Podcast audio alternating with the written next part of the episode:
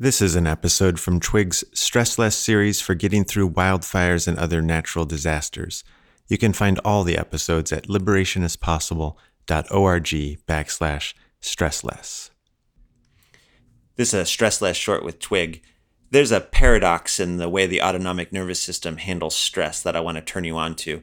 And that is that when we're leaving a high intensity event, something that was really dangerous to us, and we're starting to settle, a lot of times the signal of noise or danger is still very high inside of us, even though we're starting to get little signs that everything is going to quiet down.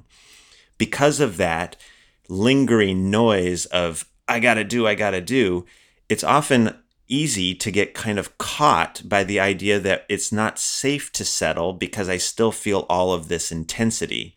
With it, we sometimes miss the opportunity to say and experience the situation where we start to feel ourselves calming down. What could you do about that? Well, you could have a conscious recognition of it if it comes about for you. If you notice yourself starting to have the idea that you might calm down and might settle, might take two hours more to sleep in the morning because you have that time now, or you really could sit in the shade for 30 minutes at the end of lunch and let your digestion finish off. You don't have to race off to the next important thing to do. If you notice these opportunities, you could say to yourself, I probably need to lean my attention toward giving myself permission to do that. Otherwise, left to your own devices, left without any kind of attention to this, you might find yourself just going and going and going to the next kind of thing because ultimately a lot of us have been up for a long time. And so we're going to maintain a lot of sense that we have a lot more to do.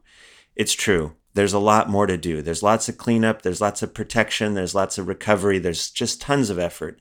And if we don't get some rest, if we don't get some ease, if we don't get some settling, we're just going to get spent and then it just gets worse and worse later on.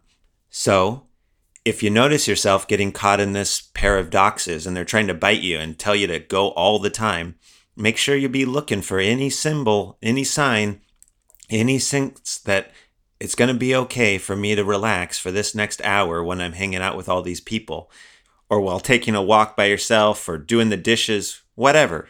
That would be a good way to help balance some of the attention over toward your settling, safety, and recovery.